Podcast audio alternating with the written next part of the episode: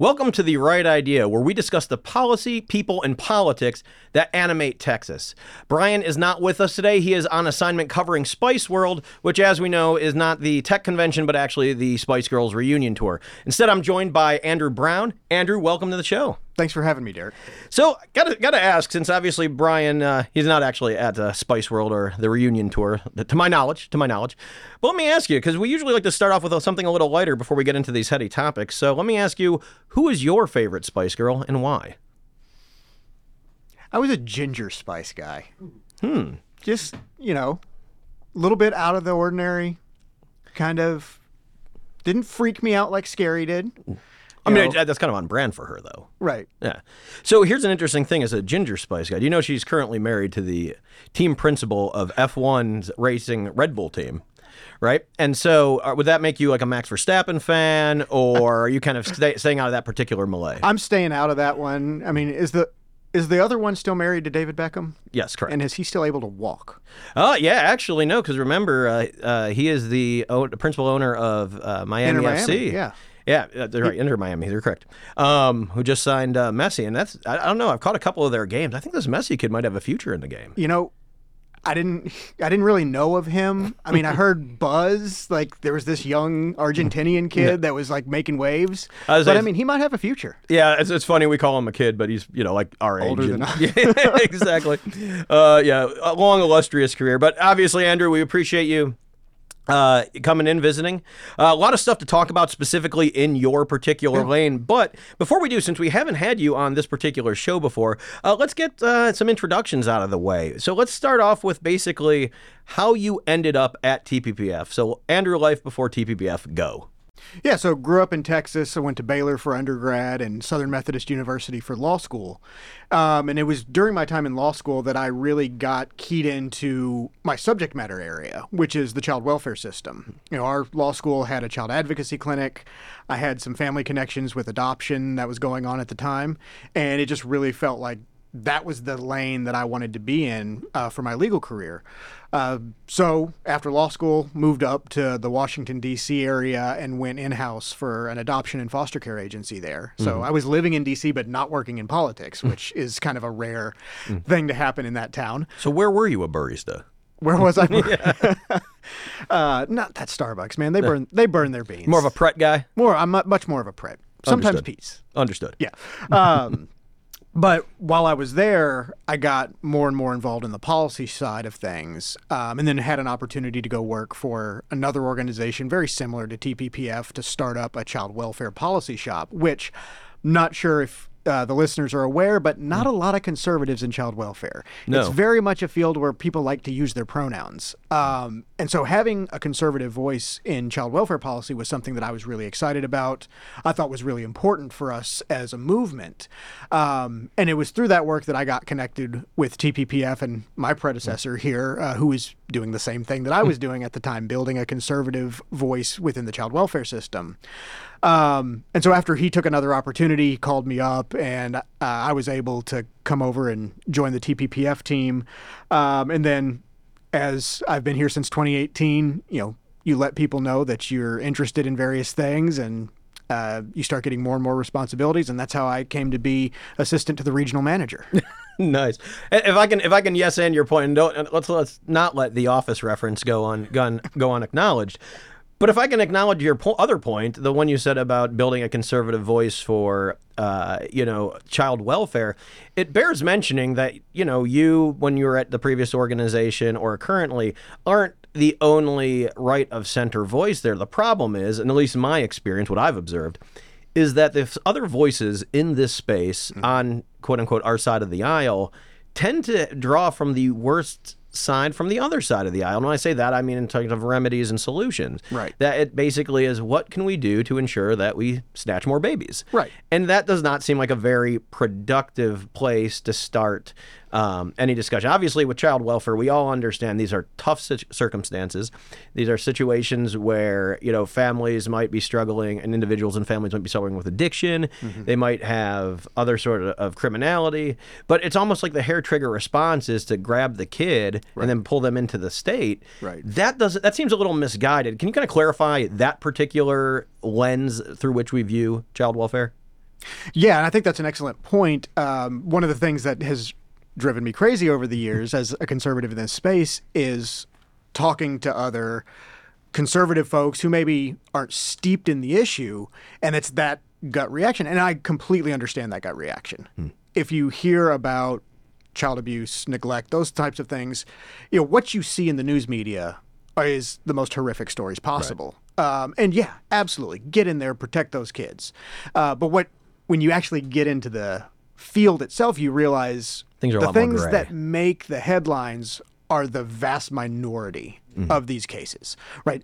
Most of these kids are coming from poor families, families that are trying to do their best under hard circumstances and need support from their local communities rather than government intervention. Mm-hmm. And when you get into that level of the system and you hear people saying, well, the biggest problem is we just need to get these kids adopted into better families.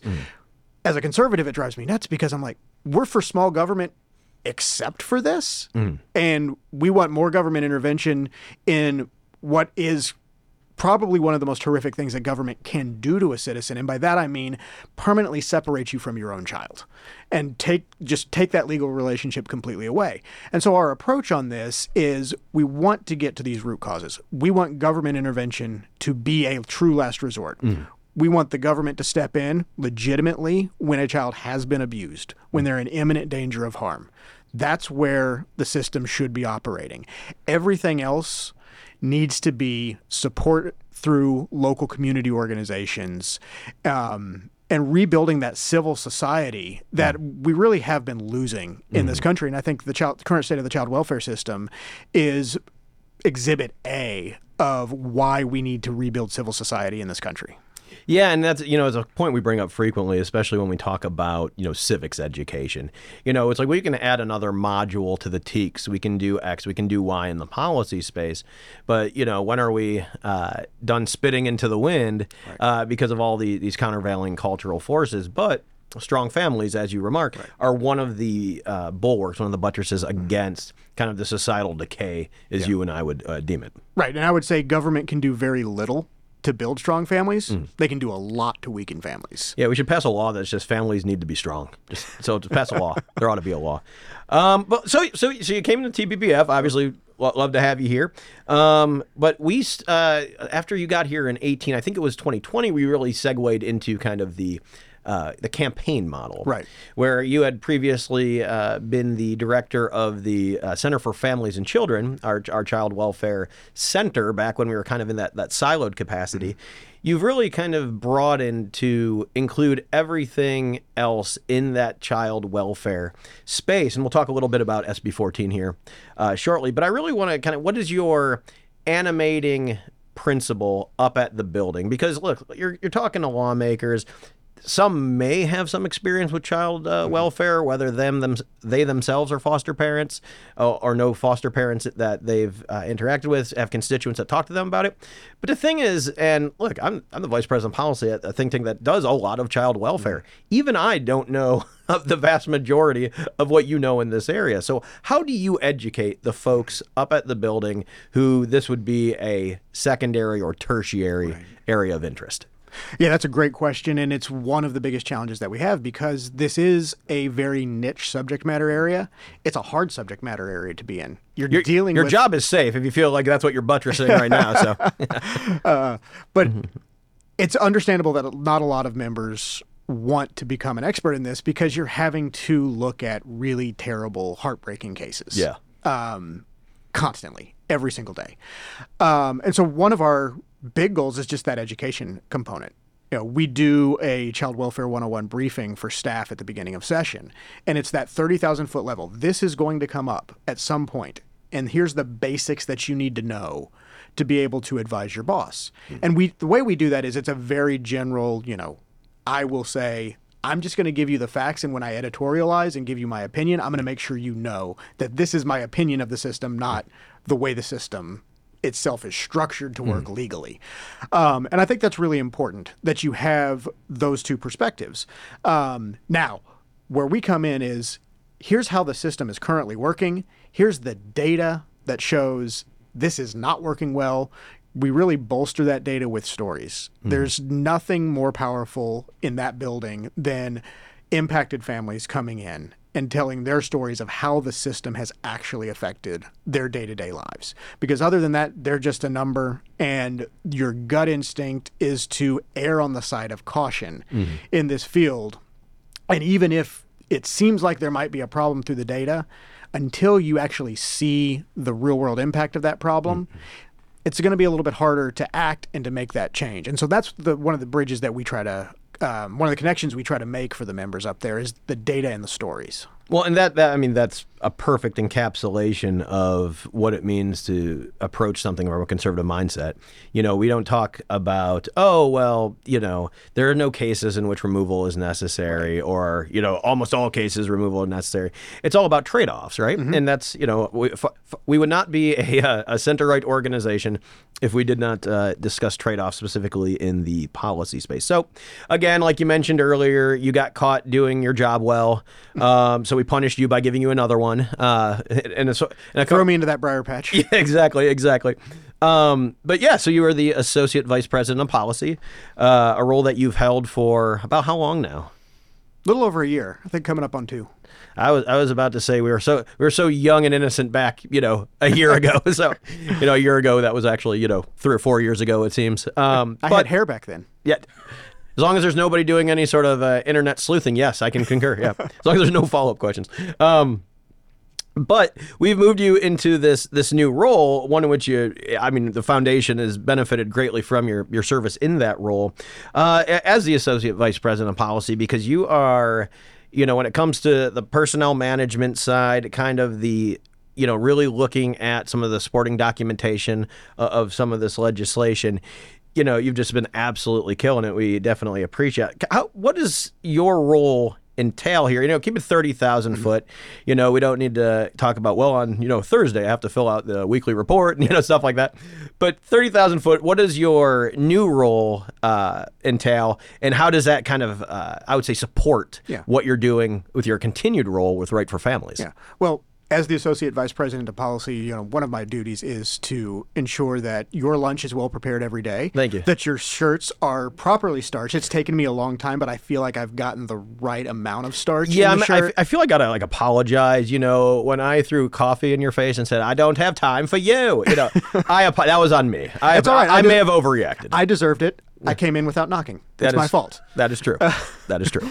Uh, but in, in all seriousness, um, a lot of my role is to advise and support all of the experts that we have here at the Texas Public Policy Foundation to execute on their visions. Um, you know, it's really a cool thing to be at this organization because we have the smartest people in the state in their fields working here and in my role as associate vice president of policy i get to help them take their big ideas and turn them into actionable policy solutions and help them sell those ideas at the legislature. Mm-hmm. You know, one of the big things that came out of the last legislative session that we're working on right now is really understanding how the rules of the House and the Senate actually can impact um, legislation. Mm-hmm. You know, we've all known for a long time that the parliamentarians do have a certain amount of power. Mm-hmm. They've got quite a bit of power, as it turns out, um, with several bills that went down this last session on procedural grounds. Um, now, for those who may not know, House parliamentarians and Senate parliamentarians, and we focus on the House because the Senate just doesn't have rules. They have rules, but they kind of throw them out the window as convenient. Uh, no, I wouldn't say that. They, you know, it's a matter of course is that they suspend the rules at the beginning of every day. Yeah, exactly. I, I do have to mention that that was something that uh, that Secretary Nelson said to me once. He goes, you know, Derek, we have plenty of rules in the Senate, some of which are we are very, very much cherish, and then we suspend them. So I, I had a chuckle at that. which is very accurate. um, but essentially, what that parliamentarian does is they make sure that the House and the Senate run by agreed upon rules that the members vote on at the beginning of every session. Um, and those rules um, really dictate even the way a bill is structured, how much information can be in a bill, the way that it's communicated. You know, we want to make sure that there's a level playing field for all of the members and all of the pieces of legislation uh, that come through the chambers from a rules standpoint. The politics is a different story.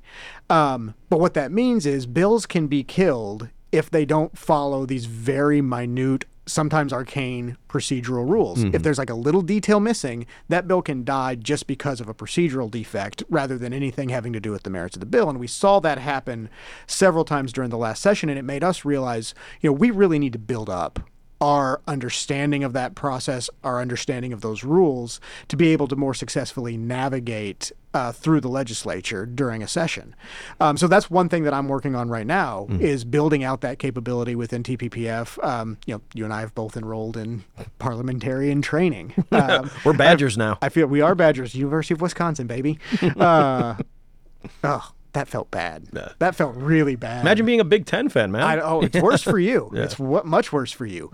Um, but I, I say all of that to make this point that doing this job well and making sure that we are serving the people of Texas well, you know, requires constant training, constant education, and a constant awareness of where do our most effective capabilities lie. And I think the campaign model that we've set up has really enabled us to do that here at the foundation uh, because we're able to draw on you know the strengths of each member of this team and deploy those in the right direction to be as effective as we, we possibly can. if I may yes and that point because it's a fantastic point is that not only do you take be- greatest advantage of the people that are on your team, people are forced to have a diverse team at the table, whether it's folks from engagement, comms, whatever you know, whether it's Brian in the meeting or one of his team members, you know, it's somebody that knows more about comms than you or me or any other of the pol-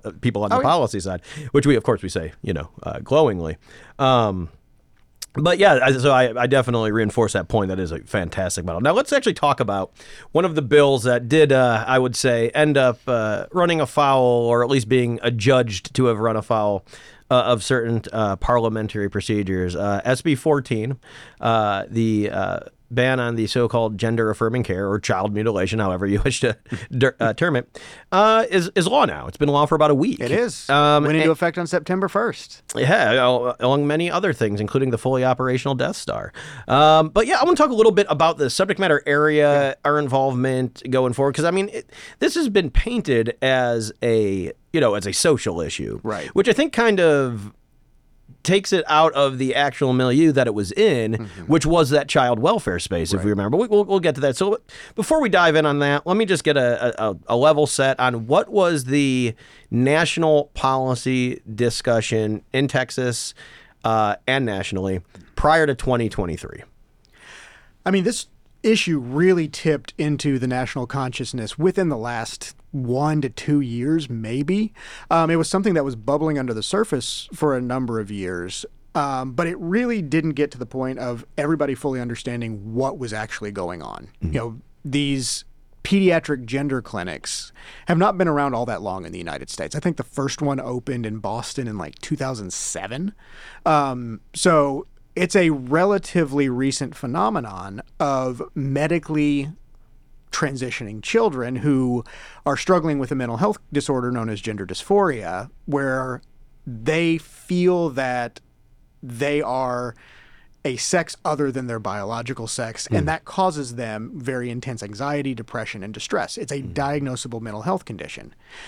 Now, what's been interesting with the rise of social media is you're actually seeing more and more children having gender confusion, but not full gender dysphoria. And a lot of that, uh, we theorize, is based on the dramatic increase in social media use and the communities that have popped up on the internet and within you know the various social media websites, um, as well as some of you know the cyberbullying and just all of the things that kids are having to deal with these days. I mean, I kind of grew up in that weird generation that we were we started analog. Like I remember using the card catalog at the library at school, and then all of a sudden computers popped To be up fair, you also went to Baylor, though. that is true. That is true. We uh, actually went horse and buggies, and uh, the females were not allowed to wear dresses that did not cover their arms, neck, and down to their ankles. This was in 2000. Uh, yeah.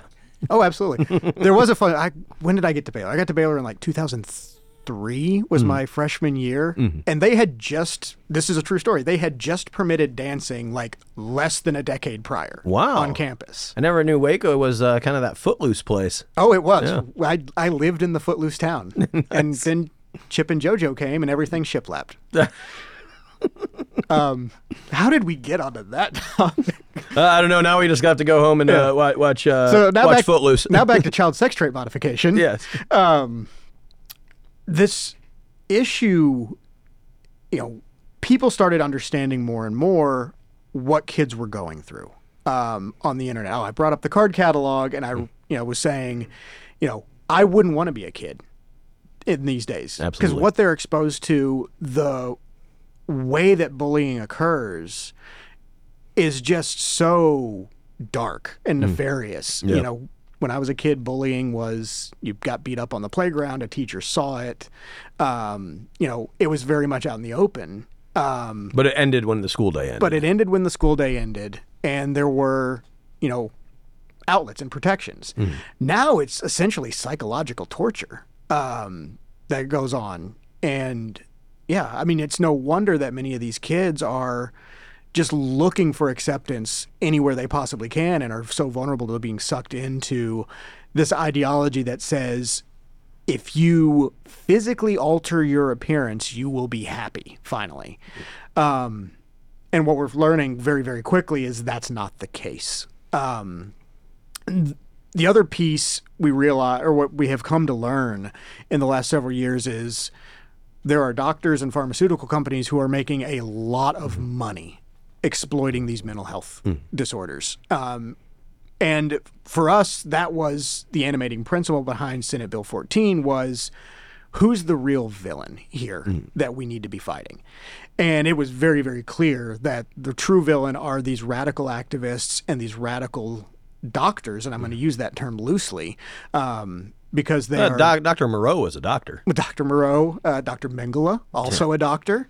Um, but they're violating that first duty, which mm-hmm. is to do no harm. Mm-hmm. And they are actively harming these children And so based the solely on an ideology. and that's where the tie-in with the child welfare happened. Exactly. Um, and so once the general public became aware mm. of these medical experiments that are being conducted on children, you know, there was understandably and rightfully an outrage mm. and, you know, a call for these kids to be protected. And what do you do when you need to protect a kid? You call CPS. And so that was the visceral gut reaction is this is child abuse this is child abuse, this is child abuse, which, yes. I mean, very understandable. Right. But when you But- say that, you have to understand that that term has legal ramifications, Mm-hmm. both for that child and for their family. And you have to figure out is do is going that far, is using that nuclear option of pulling a child away from their family, putting them into the foster care system that we know already has its own harms and trauma that it delivers on children. Is that the right way and the best way to protect these kids who we know are already struggling hmm. with a very significant mental health disorder. And and to put just a, an underline under that, what you're saying is you're basically saying that look, we can you know put put gender dysphoria, gender confusion aside. Right. You know, we have a kid who has very acute anxiety, uh, maybe perhaps some depression. You know, the, the things that are you know major red flags for for youth mental health. And the solution then to, to some folks is then to thrust these individuals into a system that almost unequivocally exacerbates those particular negative functions. Right. And I and that's not a product of an intent. I don't No, no, the- absolutely. The, intention is to protect. And again, it goes back to what we were talking about earlier is when you understand a system from a 30,000 foot level, you don't understand what goes on inside that system. Mm-hmm. Um, and you're not expected to. And that's, you know, where folks like me come in who have been doing this for their entire career is, hey, FYI, here's all of the horrible things that's going to happen to this kid when you put them into this system. And and so I, it, it's just it's just a struggle to talk about because you definitely have, you know, these folks who I, I would say there's definitely a lot of uh, energy, a lot of uh, you know fervor behind it because they see what's being done to kids in the name of this ideal, you know, this ideology that's been around for five minutes. And you know this is irreversible. This is irreversible across the board because at the very least, even if you're uh, engaging in the most, the lightest treatment possible, Right. and I'm not even talking. I'm talking the lightest uh, treatment pursuant to SB 14. I'm not talking about therapy or anything like that. Which therapy can go either way. It can kind of exacerbate the delusion, or it can work uh, towards uh, towards normalcy. But essentially, any of the interventions countenanced by SB 14 are irreversible. And essentially, a child is now being pushed down this, you know, without any consent of their own. Now, look, they turn 18 and, you know, their body, they can do whatever they want to it. Right. Uh, you know, piercings, tattoos, the whole nine yards. And that would include, you know, double mastectomies for, for um, conforming reasons. I understand the, the, the animating principle behind it. My question to you is what do you think is the best way of explaining to these people who are well meaning that the child welfare system is a not equipped for this Yeah. to say to say the least and b an inappropriate venue even if it were Right. So I would I went about that in two ways. One was I got to know kids who had transitioned and then detransitioned and heard from them. uh, having watched into stories. hearing i hear those kids don't even exist I can tell you they very much exist and they're some of the bravest kids I've ever met in my life. you Um, you wouldn't know it by what some of the folks on the left said You wouldn't. You know. Um, but what we're doing is we're coming after a sacred cow for the left. Um, it's one of the ways that they're trying to further divide children from their families so that they can indoctrinate these children and make them good little comrades. Um, but it was talking to those detransitioners as well as talking to the parents of children who have struggled with gender dysphoria, regardless of whether or not their child transitioned or not. Um, and you realize that this the munchie mom, the mom who sees her transgender child as the accessory that gives her credibility in Austin or LA cocktail parties, is again the vast minority of the parents of these kids. it's just a parent wanting their child to stop hurting Correct. And, you know, this child is struggling with a mental health disorder and the parent wants to help. So they take the child to a psychiatrist. And the psychiatrist, from the very first appointment, without ever spending more than an hour with the kid, says, Oh, yes, your child is transgender. And the best thing that you can do is affirm them and take them to this other doctor who will give them these medications. And oh, by the way, if you don't do this, your child will kill themselves. What parent is not going to at least be tempted to follow that advice. You know, if you don't have um, a strong moral or ethical foundation or even a f- spiritual foundation, it's very, very easy to be persuaded by somebody who you believe to be an expert and believe to be doing the having your child's best interest at heart is telling you you need to take this radical step or your child is going to die. Right? And that's where we really came down to this idea of who's the real villain here and the real villain is the person who's emotionally manipulating a family and emotionally manipulating a child into getting experimental irreversible medical procedures performed on them And you know, obviously, the the work that you've done in that space has been, if if I might if I might say, has been one that's very uh, people centric and compassion oriented, which I think that. Uh, there's a lot of folk who do engage in uh, discussion around any policy area Right. that tend to forget that even if we have this fundamental disagreement, that we all have an intrinsic humanity that we need to to respect. Now, should that humanity be be permitted to, you know, experiment on children? Absolutely not. Right. But you know, that's what that's what the political process is for. Of course, you know the you know the the the, the activists say, oh well, we're going to leave the state of Texas. Uh, of course, I'm very uh, dubious of that specifically because if people uh, actually made good on such threats, Canada would be twice the population of the U.S. after the Bush presidency. For all the people that said that. Um, but that being said, is we're now starting to see that uh, also with our in higher education. You know, I think there was a study out a, a day or two ago that says about two thirds of respondents from Texas uh, basically would tell colleagues not to take positions here, specifically because of SB uh, 17 and 18, the anti DEI bill, and the anti the anti tenure, the one that the, the five year tenure review uh, bill. Uh, and essentially, you know, they're saying, "Oh, well, we're not. Uh, we don't want to uh, have other colleagues come here because of the politi- because of the, the political state of higher education." Which, of course, coming from the conservative side and who came from higher education, I, I just can't help but laugh at. But what we're seeing is essentially, you know, now that the uh, the vampires are out in the sunlight, is that you know if they can't have DEI or you know an absolute ironclad uh, job for life guarantee policy, that they just don't want to do the job. And for if you look at the uh, you know the political uh, affiliations of college faculty, you know we're talking almost you know depending on which measure you use, anything from 95 to 99 percent Democrat, which could be liberal, progressive, or any shade in between.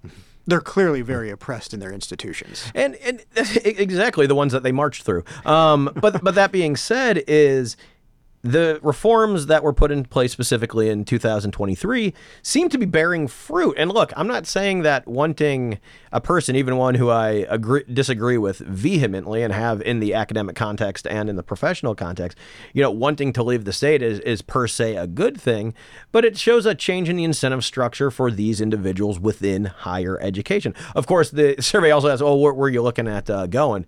California, New York, and then like distant third, Colorado, uh, which of course, I'm like, if that probably belies a little bit more about the individual's priors than does uh, the fact that they're like, oh, their arms are folded. I hate Texas so much, uh, you know, in that particular uh, vein. So let me ask you Well, the- I'm looking at the population trends between Texas and those states, and it would seem that not many people are taking their colleagues' advice about not moving to Texas. Yeah, I was going to say, as a as a PhD outside of academia, I don't. Yeah, I, I look at that and go, huh. So, but uh, one thing to say, one thing to say though is this also brings to light a recent Gallup poll as well. Uh, the Gallup poll, in and of itself, found that the faith in higher education in the traditional four-year college experience is absolutely plummeting. You know, we have seen, you know, in 2015, 57% had um, a lot of confidence in higher education. In 20,000 2018, that's down to uh, 48%. Now we're at 36. And this is across every subgroup. Now, granted, conservatives um, tend to be uh, further on down that track as, as that poll shows. But we're seeing this entire shift away from higher education, and it's, it's very understandable. You know, the actual premium that a college degree uh, has has completely disappeared from uh, black college graduates born 1980 or later. Right. So, so another. Let me say that again. If you were born, if you were black and born 1980 or later, the value of a college degree, the premium over making what you would make um, if you did a trade school or any other. Um, or any other pursuit on average is gone. Right. It is completely gone and it disappears faster than it does for, for white folks. So I completely understand this particular trend, yet it almost seems like anytime you even just, you know, try to pull a diseased leaf off the rotten tree, you know, the tree has, you know, convulses, spasms, and says two thirds of it want to leave the state. And so my question to you, back when you were at Baylor and looking through your card catalogs, and we're not going to have to talk about what Baylor did this last weekend in football. Oh, my but uh, when you were Painful. So, Painful. so, but you have a but you have that private school, um, that private school, and I would and I would argue on the grand spectrum, conservative private school For the most uh, part, yeah. um, experience. How was it there? And do you see these trends, specifically uh, the trend of the leftward march to the institutions, happening even there? And what do we do about it? Yeah, you definitely saw it. Um, not to the extent that you see it at places um, like the University of Texas, for example. Gasp. Um, and partially that was because you had a very clear Baptist foundation um, that the board of trustees really did, I thought, a good job of adhering to. Um, I didn't see a lot of drift during my time at Baylor. I haven't seen a lot of drift since. Now, granted, I don't watch things as closely um, as I used to, but you still really did have a strong influence of more progressive ideologies into campus. One of the things, though, that I appreciated, and this could be a generational thing. I don't know. Maybe I'm getting to that age now, where it's like back in my day. Uh, tell us about kids these days. Yeah, but both at Baylor and uh, SMU Law, um, there was an encouragement of expressing dissenting opinions. Um, there was an encouragement to explore all sides of an issue. I think um, law school was more by virtue of the fact that, as a lawyer, you know, you might have to represent somebody that you disagree with, and you need to be prepared um, to do that. I think at Baylor it was more from a philosophical standpoint, from the history of that school and the thoughts uh, and philosophies that animated that school. Um, I think that is an important factor in the loss of confidence in these institutions of higher education. But I think what's more important is what you pointed out um, is that the value of the degree is going down. I think it's you know the old James Carville line of it's the economy stupid, mm-hmm. right? People are looking at their higher education degrees, and you know we were always told the path to a good job, the path to prosperity in America is a college education. Mm. You get that college education, you are set for life. You're going to have the American dream, the house, the white picket fence, the beautiful wife, the two kids, you know, the nice car in the driveway. Mm-hmm. Go to college and get that done. It's not the reality. No. You know, we're all now realizing we were sold a bill of goods or, you know, more accurately, the world changed, the economy changed, and mm. what was true for our parents and their parents and their parents before them is no longer true mm-hmm. in uh, the modern economy. And so, yes, our confidence is dropping in these institutions because the institutions aren't changing mm. with the world. They are really insulated in a lot of ways from the impacts of the global economy and the realities of the job market because they have endowments. Hmm. They have donors. They can suck money deliberate, literally right from the ground. They can suck money literally right from the ground. They're able to pull down federal grants. Hmm. You know, their existence is not dependent upon economic forces. Hmm. If it were, I don't think you would see this DEI, all of these ideologies. I mean, you probably still have it just because the type of person who becomes a PhD Hey, um, I resemble that is a little bit squishy, shall we say. I'm right here, dude. Um, but I don't think you would see it to that same extent because the institutions themselves would have to respond to market forces hmm. and those demands of actually getting our students into well paying jobs and giving them a return on their investment. And that's what you see, you know, with the, the papers and specifically the research uh, trajectory of, of, of Dr. Gillen uh, on our staff is essentially not saying, oh, college is for nobody and everybody, you know, everybody should learn how to weld or code or whatever the case might be, but saying like, look, there is a, you know, there is a lot of inter-major variability with how much the earning potential for that major is. And therefore, should we start looking at finding what gives that pathway? And, you know, look, if that, you know, if doctors and lawyers, if they're going to be making X amount of dollars, you know, taking out a more substantial debt might make per- perfect sense. But look, if you, you know, have uh, advanced underwater basket weaving as your particular major and you rack up $150,000 in debt on that, are you going to weave enough underwater baskets to actually make good on that? And the data suggests that that absolutely is not the case. So I really appreciate you uh, bringing up that that asymmetry right there. Uh, uh, this is the time where Brian would start uh, getting the little hook and trying to drag me because the guy is. Uh, But he's not here, so we're going to go. It's Yeah, welcome is to the special three hour edition. the Joe, the uh, Derek uh, Rogan experience. Uh, there we go. Um, only a couple more things I wanted to, want to talk about specifically in the uh, the state here. Uh, one of which being that we had a, a lot of people don't know this, but we had a pretty close call last night on the grid. we did. Um, yeah, re- reported. Oh, I should add, only reported. It was talked about by many people, but it was only reported. You, you know, when I talk about straight down the middle reporting by uh, you know, friend of the pod, Brad Johnson. Shout out, Brad. Um, essentially, like close to eight last night. Uh, ERCOT issued a an EEA two, an emergent, an electric emer- energy emergency alert level two, where it's, you know, level one is like, hey guys, knock it off with all the demand. Level two is like, hey, we really mean it. Mm-hmm. And level three, of course, being the where we actually start having the We're going to start shutting your lights off. yeah, exactly, exactly. So this happened, like I said, around 7:30, mm-hmm. and what we saw was a precipitous drop in the grid frequency. So in other words, the amount of you know available power on the grid took those surplus levels down to really close to the demand levels. And when that happens, obviously, why did it happen? If you look at the time of day, you know, sun's got to set eventually. So obviously, solar doesn't do terribly well at night. Um, wind, of course, though, at that same time dropped off. Now we, we're still talking like we had almost uh, 70, you know, during this tough period. Seventy percent being carried by uh, natural gas, about fifteen percent by coal and lignite, um, and so basically.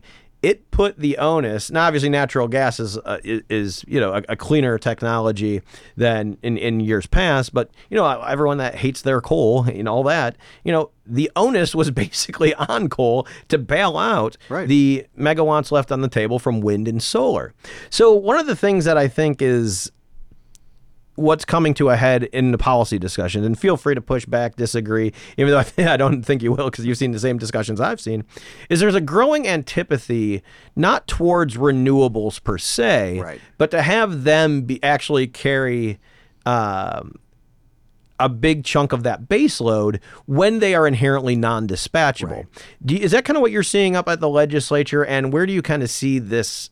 I would say policy realm drifting to. Yeah, I definitely see it up at the legislature. What more importantly, I'm actually seeing it now from the general population. And hmm. strangely enough, I was driving into work this morning listening to the radio, and I guess the station that I was using pulls their news from CBS. Hmm. And they were making that point.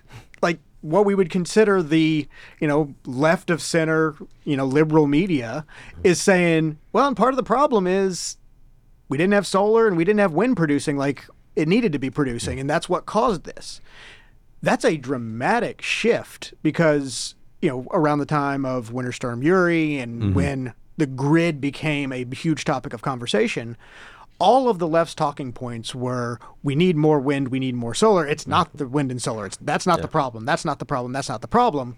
This has gone on long enough to where they can't even say that with a straight face anymore. They have to say yeah, the wind and solar is kind of a problem. And and I think you know uh, I'm surprised uh, Jason Isaac hasn't burst through this door and said they're called unreliables. And so, but uh, but he makes a very very good point on that because if you look at the Texas energy market, so we're complete a completely deregulated market, several tiers when it comes to production, distribution, so on and so forth. The problem, of course, being is that we actually have a good market. Right. We don't have what they have in many of the other areas, which is a capacity market. Right. And so, that being said, the actual spot price on a kilowatt of energy has a lot of say in what happens in that market. Yeah. So, and here's where I think the inherent advantage of wind and solar, and this is not an endorsement for that because obviously that we, I think we've established that we're skeptical of the intermittency of it. But you know, they say, look, it's free. You know, the wind blows for free, the sun shines for free. Why shouldn't we be capitalizing it? And that's fine. the problem is, is that it's not dispatchable. And they go, oh, well, just build more batteries. You know, currently, right now, the state has like a complete storage capacity, like under five kilowatt, or I'm sorry, megawatts, right? And don't get me wrong, we're talking in the uh, you know eighty thousand range when we're talking about like where the ERCOT, uh, Yeah. you know, the general baseline. But the thing is, it's like even if these batteries were topped off, like you know, look at like what a power wall setup looks like in uh, in someone's house if they have solar and are using that to offset, say, you know, their pull from whatever the common utility is. You know, we're talking their entire garage wall basically being used as a very expensive battery. Now, until every single house does that, it's not going to be a remarkable uh, decrease in that particular demand side, right? Right.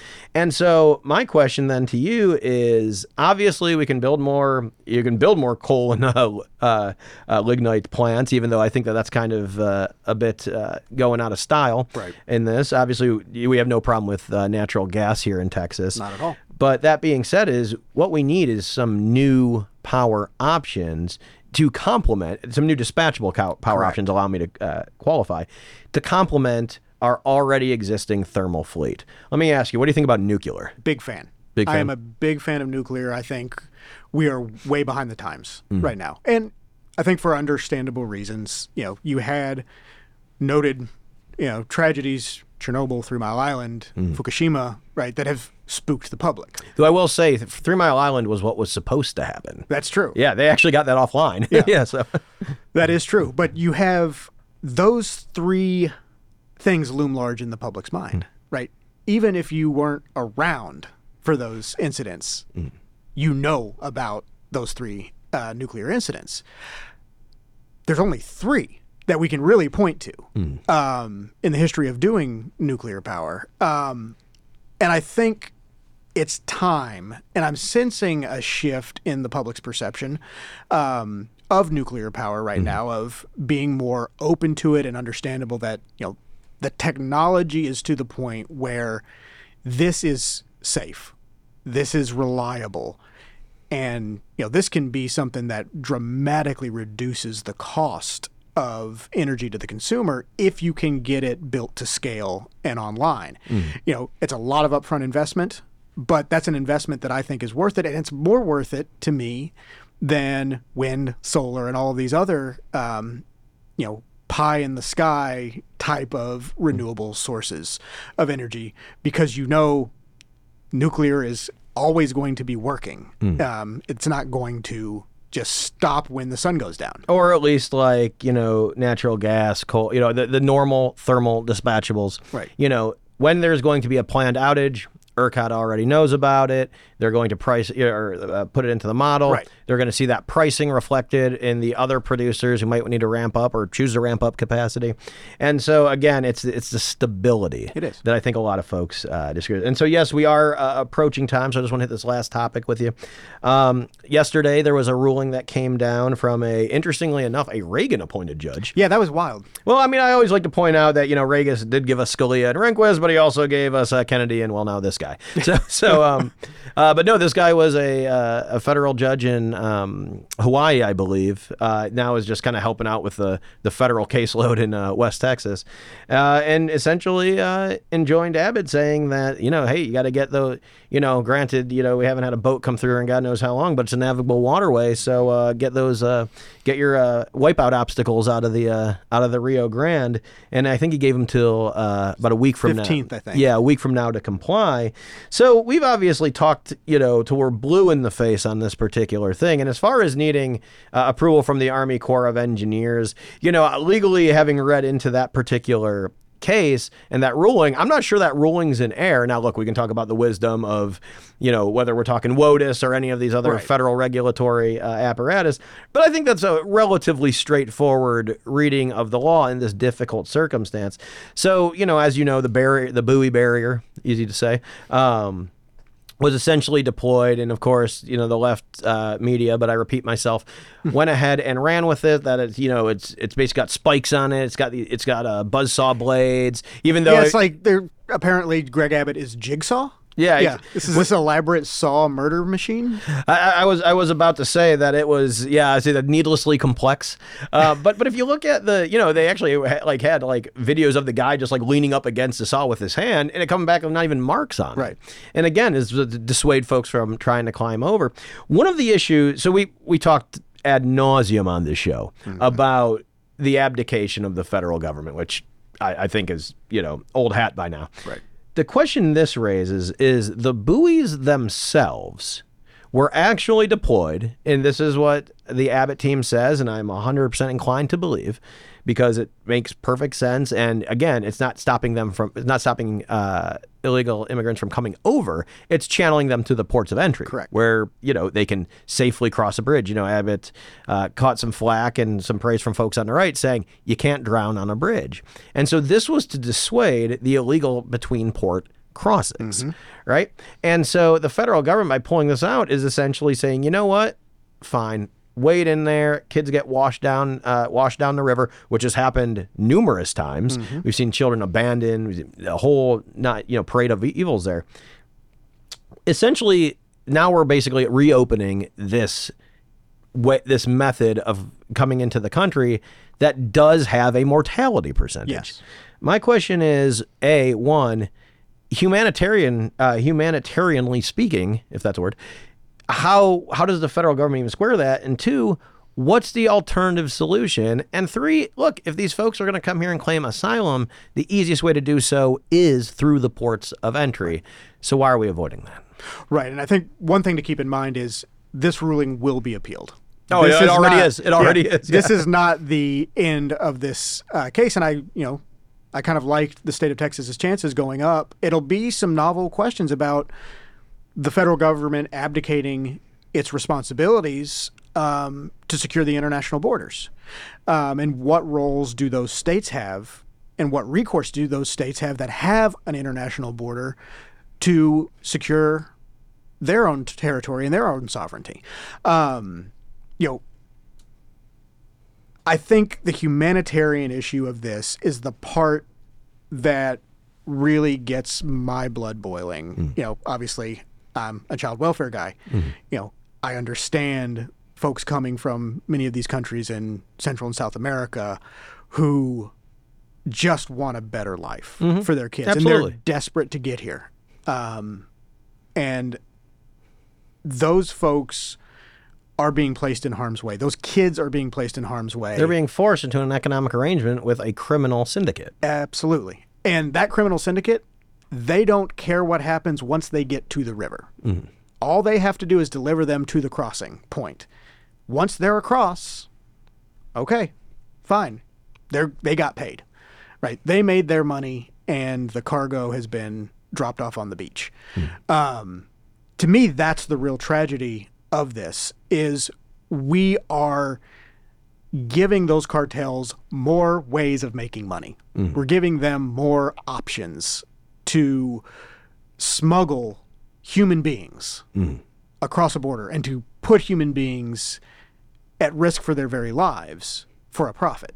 It's disgusting and it's something that if you are somebody who thinks the buoy barrier was somehow this dastardly evil, you know, brutal thing, but you're not willing to speak up about the cartels smuggling these kids and families across the border and using them as nothing more than livestock Yeah. to fund their syndicates, you're a hypocrite. I'm sorry, you're a hypocrite. Um, and we need to have different ways of ensuring one that those who want to come to America can do so mm-hmm. and can do so in the legal ways and can claim asylum if they are in fear for their lives back in their home countries. By that same token, we also need to make it exceedingly difficult for criminal cartels to exploit those people. Mm-hmm. And we need to hold those criminal cartels accountable in any mean by any means necessary. Right. And yeah, I think that you hit the nail right on the head because so much of the debate is not even about these, again, transnational criminal syndicates. Let's call it what it is. Yeah. But so much of these, so much of the debate around this is these people, much like you said, these people are looking for a better life. I will stipulate to that. I, I completely I completely agree with that, and I would like to see them, especially the ones with justiciable uh, asylum claims, you know, be afforded that. The problem, of course, being is that our immigration system has been completely broken for some time, and that's and again going back many administrations. Um, it's such a politically toxic air, you know, area because you know nobody wants to sit at the table because there's no trust in the you know the other bargaining entity, and so that's why we get into this place of near federal paralysis. And I think paralysis paralysis implies that there isn't intent there, and I'm not willing to say that. Mm-hmm. But at the very least, we know nothing is happening because there's absolutely no willingness to uh, do things other and at the, at the federal level. I mean, I, I, I've on this show have praised Abbott uh, for his willingness and not- to be novel solutions on this particular uh, front. But again, it doesn't staunch the flow. It doesn't necessarily, and, and not only that, but we're just talking about stopping the bleeding. What do we do about the you know millions upon millions of folk that are already here? That is something we're going to have to get into at another time. But uh, Andrew, really liked having you on. Hopefully, we can have you back with uh, Brian. I unfortunately was not able to find a um, zip up vest that. Uh, that uh, I could have used in time, but I would like to do. I would like to say uh, you're welcome back anytime. I appreciate now, I do have to actually mention because Brian would have my head if he didn't. Uh, that you know his newsletter product, The Post. Uh, you can go to TexasPolicy.com and you can subscribe to that or any of our other communications product. And that brings us to the end here for uh, the right idea. So, as Sam Houston says, do good and risk the consequences.